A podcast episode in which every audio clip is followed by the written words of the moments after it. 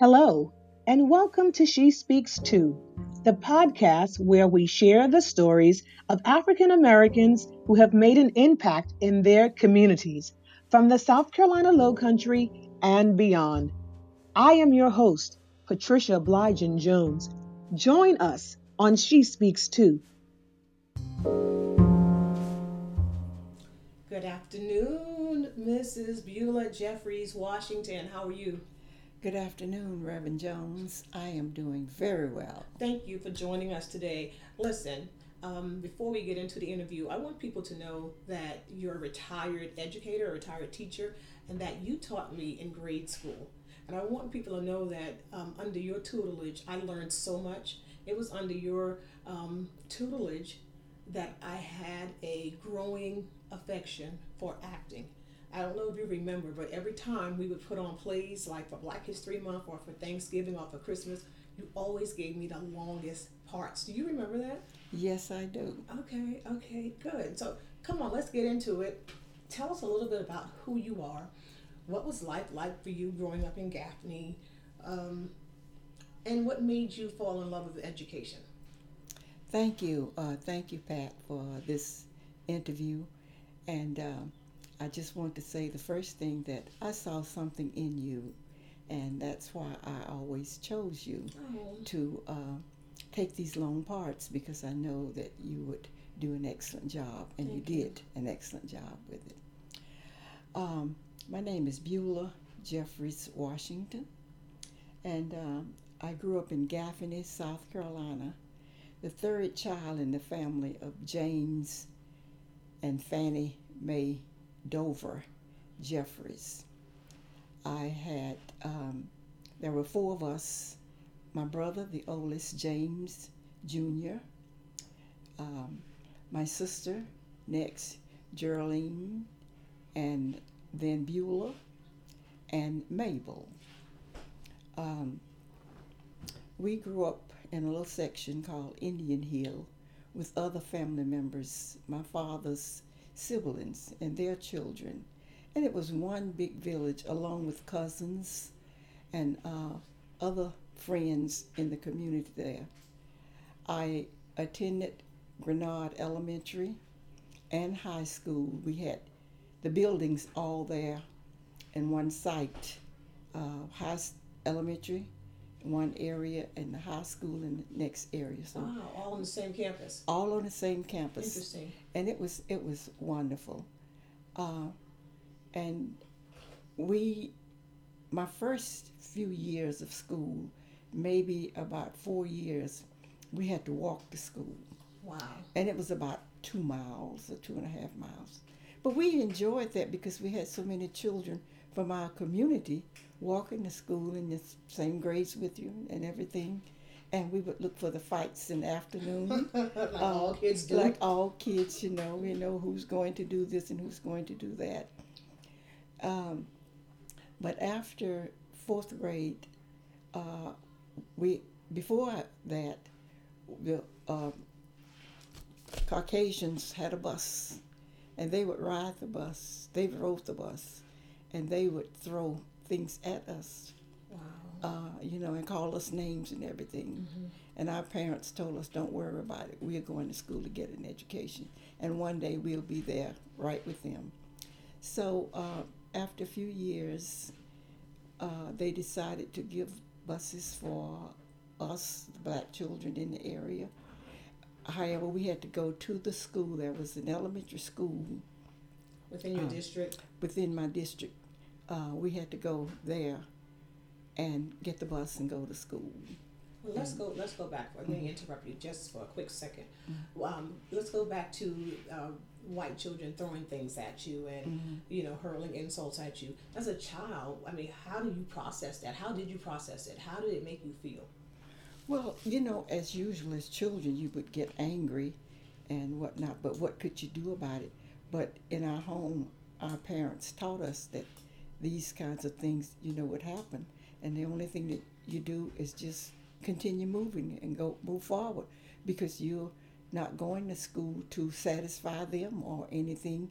You're going to school to get an education. So they instilled that in us and so that's just what we we did. And um, when I got to uh, high school, now mind now the um, high school for white students and the elementary school was about a mile and a half from the house where I lived. Uh, but we could not go to that school. We had to go further. And then um, we went to high school. I graduated from high school from Granard High School.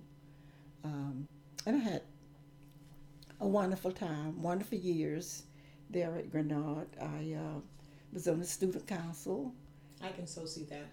Yes, um, I always wanted to be a teacher, and there was one teacher in particular that uh, I liked a great deal, and she seemed to like me. Mm-hmm. And I told her that uh, I want to be a teacher, and I never wanted to be anything else but a teacher. And uh, she told me that I could go forward, you know, and she sort of like took me and tutored me. She took me home with her to take care of her child and did so many things for me. You know, she was my home economics teacher, and uh, I just uh, decided that you know I would go to school to become a teacher. That's good that And- you had a mentor. I had a know. mentor, Mhm. and uh, when I was growing up, my cousins, uh, my sister and I would play, you know, as children usually play, and for some reason or another, they would select me to be the teacher most of the time. Because they saw it in you. and I would just gather up books. I always loved to read. I would gather up books of whatever I could find. You know, I'd get the rocks you use for my math class. I can so see you doing that. Yeah, I can see you doing that. right, and just whatever objects I could find, and we just we would sit there for hours and play school and whatnot. Mm. So that was something that was very uh, uh, interesting for me. And also in high school, I was in the French club. I love French very much. Do you still speak it or? Uh, not fluently. I can speak some, but not fluently. Um, I was the class president of the class in 10th grade I can so see that and um, Always a leader. secretary of the class, library club, and I can't think of any others. Yeah, um, you know, several other things. You know that I did. Miss, um, I was an attendance for Miss Homecoming one year, and um, we attended the football games and the basketball games in our areas. We had plays and whatnot, and and I was always in the play. I Wow, look at uh, that. was always selected uh, to be a member of to play have a part in, in the play, and we had these in the springtime, um, and um, let me see what else. Uh, our crops in Gaffney. I didn't uh, grow up on a farm. I grew up in the I wouldn't say the city, a small town, and uh, we had my family, my mother's family especially, farmed cotton and whatnot. But the main crop in Gaffney is peaches, and people pick peaches Okay. uh, like in the latter part of July, and it's known as the Little Peach Time. There is a large um, monument now that sits there in Gaffney as a peach, and our saying is. Whenever people ask us, what is life like in Gaffney? We said, life is a peach. That's cute. I like that. Wow, I never knew that. Yes. I never knew that. Your old high school is it still in existence or is it? Uh, yet it's not in existence, but they use it for a senior citizen program now. Yes. Uh, back in the 80s, I suppose, they consolidated the schools. And uh, um, it was a junior high school for a while. And then um, it's, it's a senior citizen program now. There. now. Interesting. hmm So from from your high school days to Barber Scotia Yes. uh, for your college Mm-hmm. um, years, talk to us about that. What was it like, you know, going away to college, away from your family, and and you don't have to say what year, but within that time period. Mm-hmm. Yeah, okay. Uh, going to Barber School, what actually happened, I wanted to go to another school, another college, but I had a sister at Barber Scotia, My oldest sister was there, and my father lo- liked Barber Scotia so much, I suppose, because uh, it wasn't quite co-ed. I understand. and uh, so he told me that you know I would be going to Barber Scotia, and I told him no, I'd like to go to another college. Where did you want to go? Well, I actually wanted to go to South Carolina State. Hmm. And why did he object to that? Too far? Well, no, he said he had two uh, children in school and limited income. And uh, actually, he worked for someone that was Presbyterian. And um, this is what happened. And let me back up to say, tell you about my church experience. Sure, sure. Uh, growing up, I grew up in a Baptist church in Gaffney, and uh, my father was um, uh, deacon in the church, and uh, my mother sang on the choir. She did the solos. We were in church every Sunday, and it seemed like we were the first ones to get there, and we all other the programs that they had in the church, we were there, and it was quite an experience. But um, we we had different churches in our area, and we would go to Bible school and other programs that they had at the other churches. Mine, uh, the closest church to me was the Presbyterian Church where I lived. It was How on the next that? street, Right. and we started going to Bible school to the Presbyterian Church, and I really liked that so much. I got so much out of it, uh, you know, going there. Right. And so we went there and we went to other churches as well. And I said to myself one day, you know, I'm going to become a Presbyterian. Not really knowing. Knowing that you would one day Right. you become Presbyterian. So Awesome. um, we did that. So I went to Barber Scotia. I didn't like it at first. I called my dad and told him I did not like it. I wanted to come home and get me a job and go to work. And so he told me, he asked me, he said, if you just stay there until Thanksgiving, he said, I've already, you know, paid everything for you. And if you stay there until Thanksgiving, when you come home, we can discuss it and uh, see. And if you don't like it, you can, uh, you know, you can stay at home. And I said, oh, okay. So I started meeting friends Mm. and, and, and just start doing different things on campus, becoming involved in some of the activities that they had there. And I've always loved Sunday school church and uh, the Wednesday night programs that they had. And it just, it grew on me. Right. When I went home for Thanksgiving, I forgot all about it. And I think your dad knew that you would, or you would change your mind. Yes, You know, he you just have to give it time. Mhm. And so, um, kudos to him for even. Most parents would say, "You're going to stay and finish." I mean, he Right. didn't take. Uh, he didn't take that. You know, that stance. It was like, Beulah, why don't you do this? hmm And you did it, and it worked out. It, it was a win-win for both of you. It was. Yeah, It was. yeah. And and you know, I just thank God for that, and I thank my parents uh, because they believed in me and know that you know I could do it and whatnot. So I stayed there at Barber Scotia College and and got involved in uh, different activities and whatnot. Um, and after graduating from uh, Barber Scotia, I got a job in North Carolina, uh, Rutherfordton, North Carolina Teaching school. teaching school. Um, the strangest thing, I was a librarian. My uh, well, it was part of that year. It wasn't all the entire year, and then I got a uh, started teaching third grade, and I liked that so much. And I uh, was in your third grade class. yes, Jane you were. Yes, Yeah. you were. I remember that. and um, I uh, I taught there for two years, and then we got married and came to Edisto. So you and Reverend McKinley met while you were working in North Carolina. How did you all come? Uh, we met uh, while I was in college at uh, Barber Scotia, Oh, all right. and how we met is that my friend was from Edisto Island, South Carolina. My roommate. Uh, you want me to give her name? Sure. Miss Gladys Smalls, and we were very close. And she would go home with me on the weekends and everything.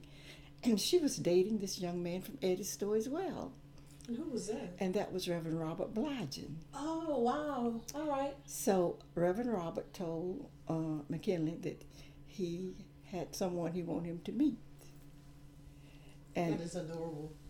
McKinley was dating another young lady at Barber Scotia. Uh-uh.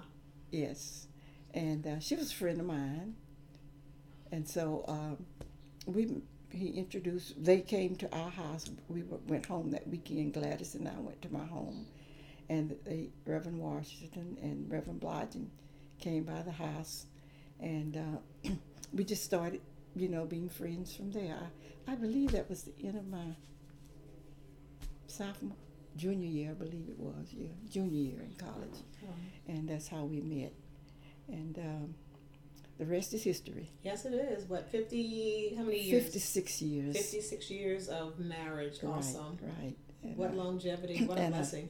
I always tell people we're still on the honeymoon. And, and my friend tells me it's in your mind. I said, as long as it's there, I keep it there. there you go. There you go. And uh, after college, well, anyway, yeah, out th- there, and then we got married, and um, I came to Edisto Island, and the first year I was there, I uh, did not get a job. Uh, I think I was too late uh, applying for a position, and uh, what happened? One one of the teachers got sick at Jane Edwards, Miss Simmons, and she was going to be out for the rest of the year, and that was about just before Christmas, Right. and she was going to be out the rest of the year. So I can't remember the principal, but the principal asked me to come and you know and continue uh, the rest of the year, and I did that. And that's how you got started in Charleston County Schools. Yes, and uh, I had an offer at Minnie Hughes for the next year, and I liked Jane Edwards so much, and it was close, right at home. Right I could walk home. to school, Right. so um, I accepted the position at Jane Edwards, and I taught there for um, 18 years at Jane Edwards. Gosh, it seems longer than eight. I thought Could it was have been. longer than It, 18. it may have been. I mean, well, yeah. yeah. Oh, wait a minute. It could have been longer than 18 years. And um I, uh, I had some wonderful days there with the students because I like the idea of living in a community with your students and being able to uh, see them. And not only that, by being in the church there with uh, so many of the students and having that contact with the parents Right. it made it something special, you know, for me. Yeah. And um, Well, back then it was really good because, I, and I tell people to this day, you know, my Sunday school teacher was also my grade school teacher, right, you know, and that, I think having that continuity and having that village um, to like mold and shape, you know, um, children, I think that's really, really important. And we don't see a lot of that now. no, you don't. We don't see a You lot of that now. I mean, now. you just, Mhm. it's a whole new ballgame.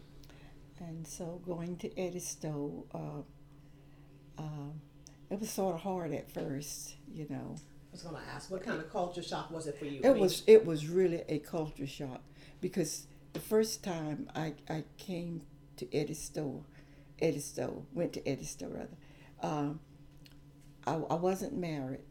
My friend Gladys was home, and I decided to come down one weekend to visit with her. And my husband was a student pastor at the church at that time, right. so I decided. And let me tell you, coming to Edisto and seeing that moss, it frightened me. Wow. Why is that? Was that your first time ever seeing? Uh, no, I'd been to Charleston before, Okay. but it was just a culture shock for me. I'm sure it was And- coming from Gaffney. Right. Yeah, I'm sure. And and and the bridge was another thing for me. I I was actually afraid of that bridge. a lot of I people would- were. I would dream about that bridge at night. Uh, lie awake at night and think about going back and forth over that bridge. But I didn't tell anyone about it because I just had to work it out for myself. Right.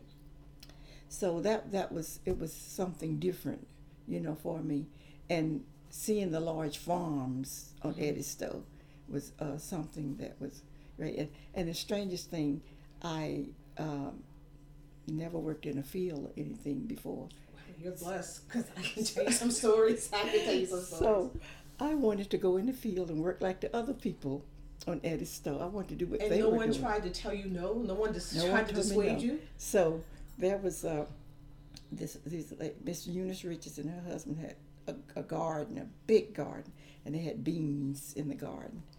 And uh, I told her I wanted to come to her house and pick some beans, you know, go in the field, have that experience, you know. So I went there. Uh, it was hot. I can't remember what month, but it was hot. And I went there and I got in the field and I started perspiring. And so she was all the way out to end of the row, Mhm. and I was still right. Mrs. Right Washington, there. you would never cut out for field work. No, I told cut out for her that. I didn't get halfway of the feet of the row. I told her I was going home.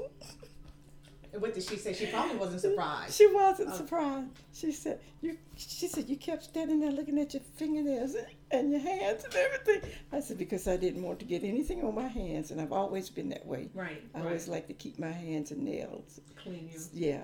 So I left and I went home, and uh, I didn't ever go back in that field. It only takes once. That You only need the lesson once. My husband is uh, a farmer from his heart. He loves to go outside, and he likes it. So we had a garden next door to us, uh, next to the manse on Edisto. And uh, he asked me one day to come out there to help him. Um, I don't know, was planting or something, because he said it was going to rain and he needed my help. Mm-hmm. And I told him okay. So I was so happy to get to go out there in the garden. I went out there and he gave me a hole and told me to uh, dig a hole for something, tomatoes or something. And so I told him okay. And he was digging fast and going, you know. Mm-hmm. And so I was, I stood there and I dug this one hole. I was still digging when he came back. And he came back and he looked at me. He said, "Well, holes did you dig?" I said, I, "That's it." You're still right working on that one. He said, "I didn't ask you to dig a grave." That's So- funny. So that was it. I just didn't do, do it again. I didn't do it again. But um, I know how to go in the garden now, and I know how to go in there and gather the products and bring them in the home. I, I do that now whenever he um, goes in the garden, but I don't usually help in it. But it's an experience and anything. But back to um, teaching, it was an experience for me, and I loved it. I look forward to going to school, you know, every day with That's my how I feel students. about ministry. I look forward to going to the church Right. every day. And uh, one thing that I always told my students, and I don't know whether you remember, I said, you know, don't let anybody tell you you can't do things because you can do anything you want to do. I remember you saying that. You can be anybody you want to be. You can go any of the places you want to go. It's up to you. So uh, I have so many students that come back and tell me these days, Miss Washington, you were right. And um, I was very strict on students with writing. Mm-hmm. Uh, today, I look at my grandchildren writing, I can hardly read it. Well, it's hard because they don't. Some school, most schools don't teach cursive anymore. They don't teach cursive. Yeah, they don't teach cursive. and I was all into writing in cursive. And uh, a few years back, I got this letter from this young man that's been in the service, made a career out of the service. And he said, Mrs. Washington, I am so blessed and I am so grateful to you because uh, you made me, you, you taught me how to spell and you taught me how to write. And he said, I'm an officer in the service now. And he said, that's what I do a great deal of the time. And I just wanted to write you and let you know how grateful I am to you, uh, you know, for helping me along the way. That's a blessing to Yes. have, you know, former students come back and say, "Hey, I Right. appreciate everything, you know, Mm-hmm. that you did." I, you know, and a lot of times when we're in it while we're learning, we don't realize the value Mm-hmm. um, or the strategy that teachers are using to try to make us successful and um, give us that confidence to go out and Mm-hmm. Right. Mm-hmm. you know and do well. Um, it's in hindsight. Right. Because, like you said, you were strict and you were no nonsense. Oh my gosh, you were no nonsense. But when you look back on it, you realize it was for our own good. It was not Exactly. to harm, but it was to help. to help, Right. right? And you didn't appreciate it then Right. because sometimes uh, the students would talk about you or leave a note with no name on it, you know, to say that I don't like you or something, you know. Mm-hmm. But uh, you know, you just take that note and you pray over it. That's what you do. Ask Right. God to bless them and whatnot.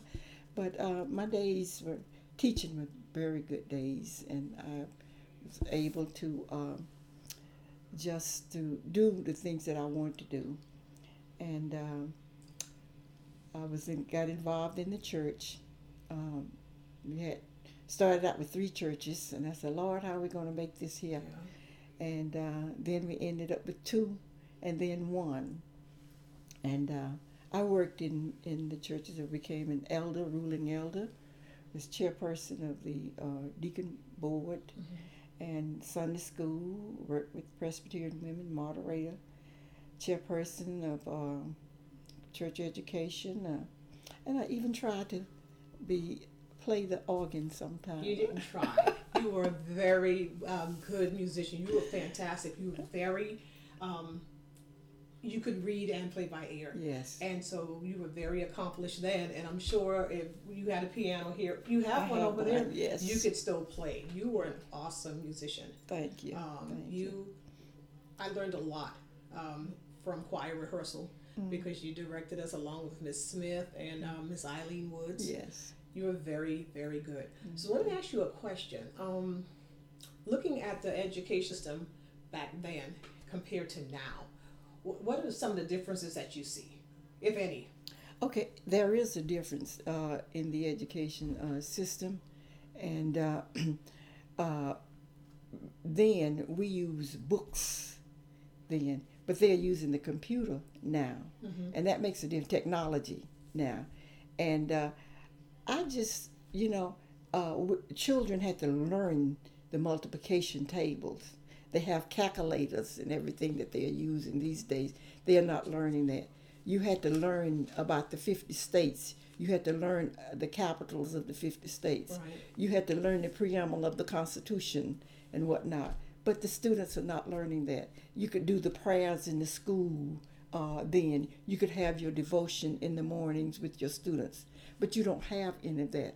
And I'm one of those that believe whenever they took the prayers out of school, they took everything else out uh, with it. And uh, uh, these days, the children uh, now, they are, I wouldn't say they're not getting what the children got back those days, but it's in a different way. And uh, uh, when also you had a dress code, more or less. You don't have a dress code, you know, uh, these days. Uh, some days, and I hate to say this here, you don't know the students from the teachers sometimes. But uh, it's a big difference, a great big difference, yes. Tell me about being a preacher's wife. You don't have to tell me everything, but just tell us a little bit about that experience of being, you know, an educator in a community who just happens to be married to a preacher in the community. Okay. Um, I uh, it's the strangest thing because growing up, I always said, I don't think I want to marry no preacher. uh, I watched my preaching, my preacher's wife in church and everything, and uh, they had an excellent relationship. But I just, you know, didn't want to marry a preacher. So when I met uh, uh, McKinley, he said that he was going into, he was already in seminary when I met him and he told me that he was going to become a minister, you know, and everything. So well, I don't know about that, but uh, it, you know, Did it frighten you though? You no, it did not. It did not frighten me. I didn't. I didn't know. I said I don't know what it takes to be a minister wife, but the only thing that I want to do is to do good, to um, be there for him, to work with him in whatever area he needed me uh, to work with him in, and to always. My father always told me, whatever you need, is right there. Just go to the Lord in prayer, and that's what I've done over the years. It's been a faithful journey. It's been a great journey over the years. It hasn't always been uh, cookies and pies. There have been thorns in my side sometimes, for all of but- us. but uh, I learned to, um, you know, to live with it. Uh, I think that we we one thing that we do together, we we talk together, we meditate, uh, McKinley and I, and uh, we um, we just you know just sort of like i told myself we're sisters and brothers instead of husband and wife sometimes, but we just had that relationship you know throughout the years, and he felt free talking to me about uh, things, and um, he would ask sometimes my opinion on something, and I would you know give him my opinion and whatnot, and. Uh, um, as far as working with the members in the church, you're not going to all all of them are not going to like you, and I hate to say it that way, but No, it's They're- true. It's true. they're not all going to like you and everything. But you know, I do like Dr. Martin Luther King said. I just love the hate out of those, you know, Yes. uh, whatnot. But uh, it's been a great journey. Yeah, and I tell people all the time, um, you really have to get to a place where you're seeing people in the spirit Right. and not in the flesh. Yeah. Because if you respond out of the flesh, hmm it's always going to go sideways. Right. And you, there'll be some things that you say or do that you will not be able to walk back. Right. And right. so I always try when I'm engaged with people, I'm Mm. really listening for what's coming out of the heart. Right. Right. You know, and if it's if it's something that's really, because a lot of people have you know hurt, you know, Yes. past Mhm. hurt, you know, Mhm. and sometimes they they don't know how to process it, Mhm. and as a result, it comes out the wrong way. But um, if you deal with them in the spirit, But uh, it's been great. Uh, The members have been uh, wonderful. I mean, they help us to raise our children, and uh, I couldn't ask for a better congregation than Edisto Presbyterian Church congregation. And uh, at, after that, he went to Hebron Zion, Mhm. the same there, and it's it's just been a wonderful journey for us. Just great. You all have been blessed. Um, you've been blessed in so many ways. Yes. just blessed all around. Um, what would you tell young people who desire to go into education, but because the system is kind of not where it should be and the pay is not where it should be, uh, how do you encourage them? Well, I feel that, uh, you know, if you want to go in education, if this is your desire, it has to be something that you really want to do. You know, this is my career. I have worked up until this point, and this is what I want to do. You're not going to look at those dollars out there because they are not there for you in education. You got to be humble and you must know that this is something exactly that what I want to do. I want to do it for the students. I see something in these children and I want to do something to help them more or less. And so that's the only thing that I would say is that you got to want to do this, you know, from your heart. Mhm. Yes. You have to be passionate about it. It's, it's like any job. It's a calling. It's a calling. It's a calling. I mean, It you would do it even if you didn't get paid a dime Right. for it. That's so right. it's truly a calling. What do you tell people? You've been married for 56 years, you and Reverend McKinley. What do you tell people who are getting married, planning on getting married, have been married, they've not made it to the seven year mark? What do you tell people about what needs to happen in order for you to have longevity in your relationship, in your marriage? The first word is communication. Let it stay open. Uh, and, and, and over the years, I've had so many young ladies to come to me, and, and I'm so grateful. I've saved several marriages. Mm-hmm. And I say to them, "Y- you got to have a line of communication Right. and you got to listen to each other. It's not a one-sided thing.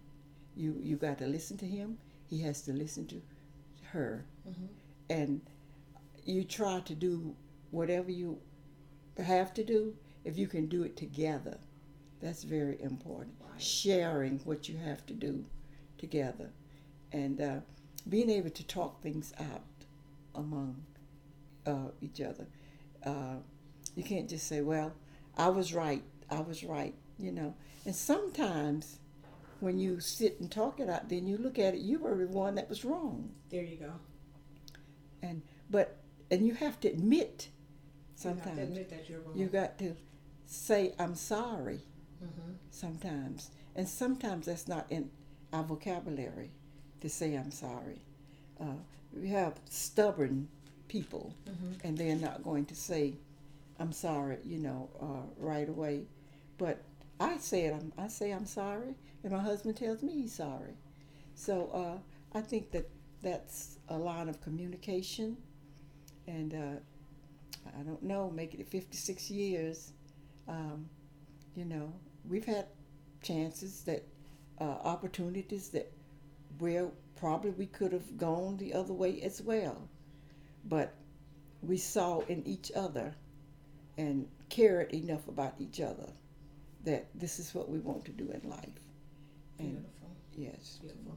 A lady told me a long time ago, you have to decide is it more important to be right or is it more important to be happy? Right. And as soon as you can um, figure out your happiness, you know, Mm-hmm.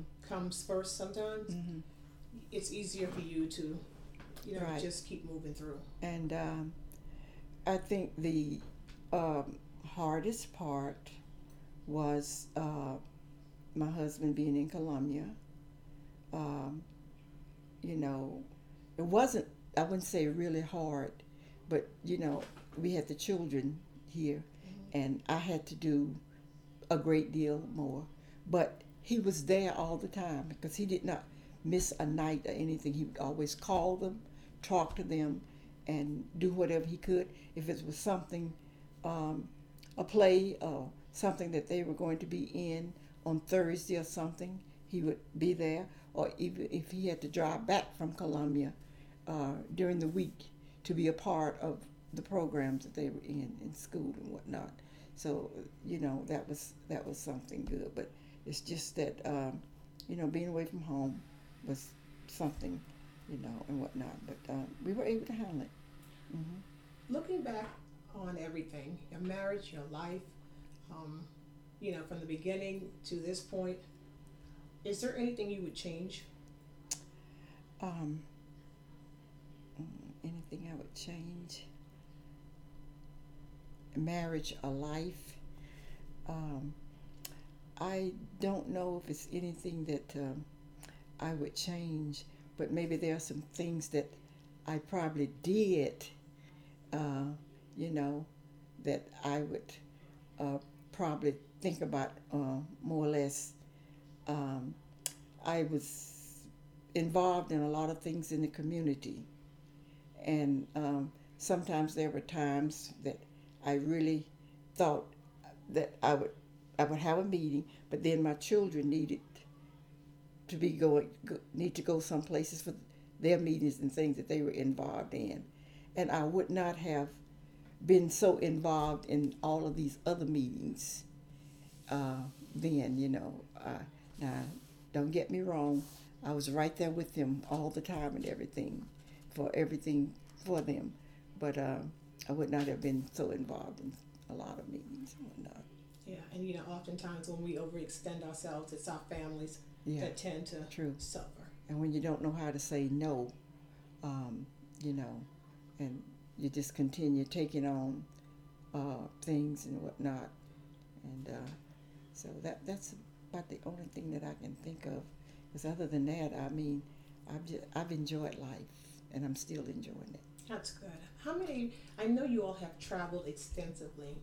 Um, is there any place that you desire to go, or a place that you've already already visited that um, you learned something new about yourself, about the world? Um, Hawaii stands out for me. Tell us about it. Um, we went to Hawaii, um, uh, our 25th anniversary, and we had some friends to go with us. Uh, The young man was the mayor of Georgetown, and some other friends went, and it was just uh, the culture there different from uh, from here. In what ways? Um, I, I actually like, well, I like the way they speak. I like their food. and, uh, where that? Oh, we went to the big island there and um, in Hawaii. And um, I got so much out of the tour, touring there we went to the pineapple factory, but that was not on the big island and everything. And um, you know, when I was in school, a student, I remember them here and talking about on one side of the island it rains, and the other side the sun is shining. We had a chance to uh, visit that, but uh, it just it was just something about Hawaii that I I liked the weather there, and um, something that just it was just great. So, okay. Um, what do you think about what's going on right now in the world with the pandemic, uh, the civil unrest with the protesters, issue of police brutality, income inequality? I mean, the list goes on and on. Just tell me when Yes. to stop. What are your thoughts? I mean, what how, what do you say to the young people that are marching? Um, just for fair treatment, just for, uh, I mean, marching because they want the world to see their humanity. They want to be treated fairly. What, what do you, what are your thoughts on that? Well, um, you know, we are in. Um, uh, you just look today at the fires. You look at the hurricanes. You look at the virus. You look at the police brutality, the killing, and everything. And we have all of these young folks out there, and they want to see a change. But it's not going to come immediately. It's going to take some time. Right. It's going to take time. Uh, and I think that um, what they're doing is important. It's important to them, and it's important to us as well. But let's just take our time and, and do it. And some of us out there are marching, and we we just uh, go with the crowd. Right. But before you go out there to march, have something in mind. Know what you're marching for. Know what you want. Know what you want to accomplish, you know, with this and everything. And then when you go out there and march, you um, know the policemen are out there. And try not to get so involved and so emotional that things will get out of hand. It's kind of hard to do. And that is Kinda very hard hard Mhm. because with the policemen, they have it all set in their minds what they're going to do as well. And it's just it's just hard. We're just losing too many lives out there We are. with this. Yeah. We're losing too many of our people out there. And where is it going to stop? Somebody got to get their heads right and think about what's going on. How we're going to come together. Is it through marching? Or is it sitting down, talking together, coming together as a group and say, hey, this is what we need. This is what we're going to do and whatnot. I always felt that coming to the table to talk, that's just my way, that you can get so much done like that uh, than going out there with the bully sticks and everything else. You're going for lives whenever you do things like that. So I pray all the time, every day, day in and day out. Lord, don't let it be another life taken out there like this here, because it's just awful out there today. You know, it's a lot, and it's very stressful. It and, is. and, and it's and um, I find myself now having to remind myself to breathe because sometimes I feel anxious and I don't even know why. Mm-hmm. And then when I look back, I'm like, okay, I saw something on the news that you know really got on my nerves. Mm-hmm. Right. And um, it, it's so hard. But while we're here, when Reverend Washington, you and Reverend Washington, well, when Reverend Washington came to Edisto first, and he was doing some civil rights work. Um, and once you arrived, how how did how did you all plow through um, those times? Because I know there were times where he had to really take a stand. Right. Um, Um, yeah, he was there before uh, I went there, and it was it was really something else when you when we first got to Edisto. You could almost feel the hate, you know, with some of the people and whatnot. There was one a little store on Edisto, and for some reason or another, uh, I wouldn't say the people in the store because it wasn't all them. I don't know what it was. I just had a little feeling that someone didn't care for me, you know, or anything. But it didn't bother me because I shopped mostly in Charleston anyway, you know. Or either when I go home, I'd bring back what I need.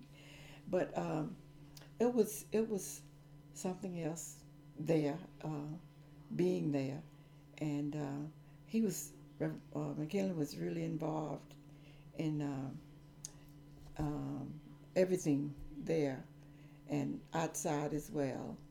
I, wasn't afraid of anything, but um, several times things occurred at our house there, and you probably know about the case where they did the writing there and messed up the car and everything. Now that was one time I was really afraid, and um, one day um, this young man, I was um, going home from school, and he yelled to me, "Hey, monkey!" Are you serious? Uh, and I knew exactly who he was. Mm-hmm. Uh-huh. A white young guy. So um, I told his aunt about it, and she told, uh, you know, his parents about it and everything. But uh, you know, it was frightening. And uh, one other night, one night, I can't remember whether we were living on Edisto or living here, maybe here. Uh, we were in Walterboro at a function one Saturday night, and uh, it must be here because he was a senator. And uh, we were at, I, I don't know whether it's auditorium or someplace, but uh, they sent a message in there. McKinley was the speaker, and they sent a message in there said that when he come out of there, what would happen to him, and had Katrina and Michael with us, and so um, I didn't know what was going on at that point. But when we got in the car, I saw these policeman cars, you know, and they told us to get in the policeman car. Someone else would drive our car home, and we came home in the policeman car, and that was sort of frightening, you know, with the children and everything. Did you all ever know, find out who it was, or Uh, no, we didn't find out. Maybe they did, but uh, you know, they didn't tell us. And then uh, one morning, one night, a neighbor came here. The car was, I think it was burning or something. I don't know whether he told you about the incident. no? He here. didn't tell me about that. Yeah, uh, our neighbor. Here at your house in Ravenel. Right, yeah. Um, and the car burned up, burned. Um, he told him that he saw the fire and whatnot. But then uh, they said that it caused, uh, it caught on fire by itself and whatnot. So those were some of the things that sort of frightened me. But through it all, um, you know, God has been with us every step of the way. And um, I'm sure that there were times that things happened to him and whatnot that he didn't share it with me because To protect you, and Yeah. that, so you won't worry. You Mhm. wouldn't worry about it. right but uh you know it's been great it's i just kept myself involved in all those things that i was um, you know involved with here i served on the ywca board as uh, a member of the ywca board of directors Mm-hmm. and i was ravenel town council I remember that. and um, I went to um, um, very active in the Eastern Star and um, organized the uh, Edisto Island Women's Coalition I remember that. and used to work with the Girl Scouts Yes, I was a Girl Scout. and uh, right and Citizen Advisory Board and Alpha Kappa Alpha Sorority Incorporated. AKA, we're, we're both proud yes, members. proud members. Speaking of that, what are your thoughts on Kamala um, being Senator Biden's, well, former Vice President Biden's um, running mate? Well, um, I am happy uh, for Kamala and I'm happy for women uh, because this is a milestone for us, It is. and uh, I'm looking forward to uh, Kamala uh, becoming the vice president. And I know that she's going to represent us very well. She has the knowledge and she's willing, and uh, so I think she's going to do a great job. I think that she will be a person that we are going to be proud of if she becomes the uh, vice president. What's your hope for the country? Well, my hope for the country is that uh, we can get together as a people. We're still separated a great deal. Very much so. Um, you know, I look at things that happened back in the time when John Lewis uh, uh, marching, and we stopped marching because we thought we had it made, but we were slipping. and we just slipped back to where we were. And I think that we need to get together. We need to come together as one because as long as we stay apart like this here with the issues and everything, it's going to remain the same. America is a great country, but it's up to us. It is up to the people in this country to make it better or to do the right things. And so many things are going on out there today that are not correct. We see them every day, we hear them, and people say, Well, then I didn't say this here, or I didn't do this here, or whatnot. And it's right there. We have technology, the television, and everything where you've spoken and said these things. And, and, and let it be about the people. Not so much, it's not just me, myself, and I all the time. You know, getting the glory for it. We're supposed to help others that's in need. It's too much, it's too many people out there these days that's uh, homeless. It's too many hungry people out there. We still have this, you know, going We still on. have these issues in the 21st century. Employment, and uh, and and the numbers are going up. They're increasing instead of decreasing. What's the problem? What's the problem? We we you know we get it all. We build our own barns and fill our own barns, and while we're looking at other people struggle down there, and that should not be. That should not be. Mrs. Washington, thank you so much for your time. Thank you for the conversation. Um, I'm truly honored to have had this time with you. Thanks for joining us this week on She Speaks Too. Check us out on Instagram and Facebook at She Speaks Too. As always, subscribe to the show to catch every new episode and leave us a review so we can continue to bring you fresh content. See you next week.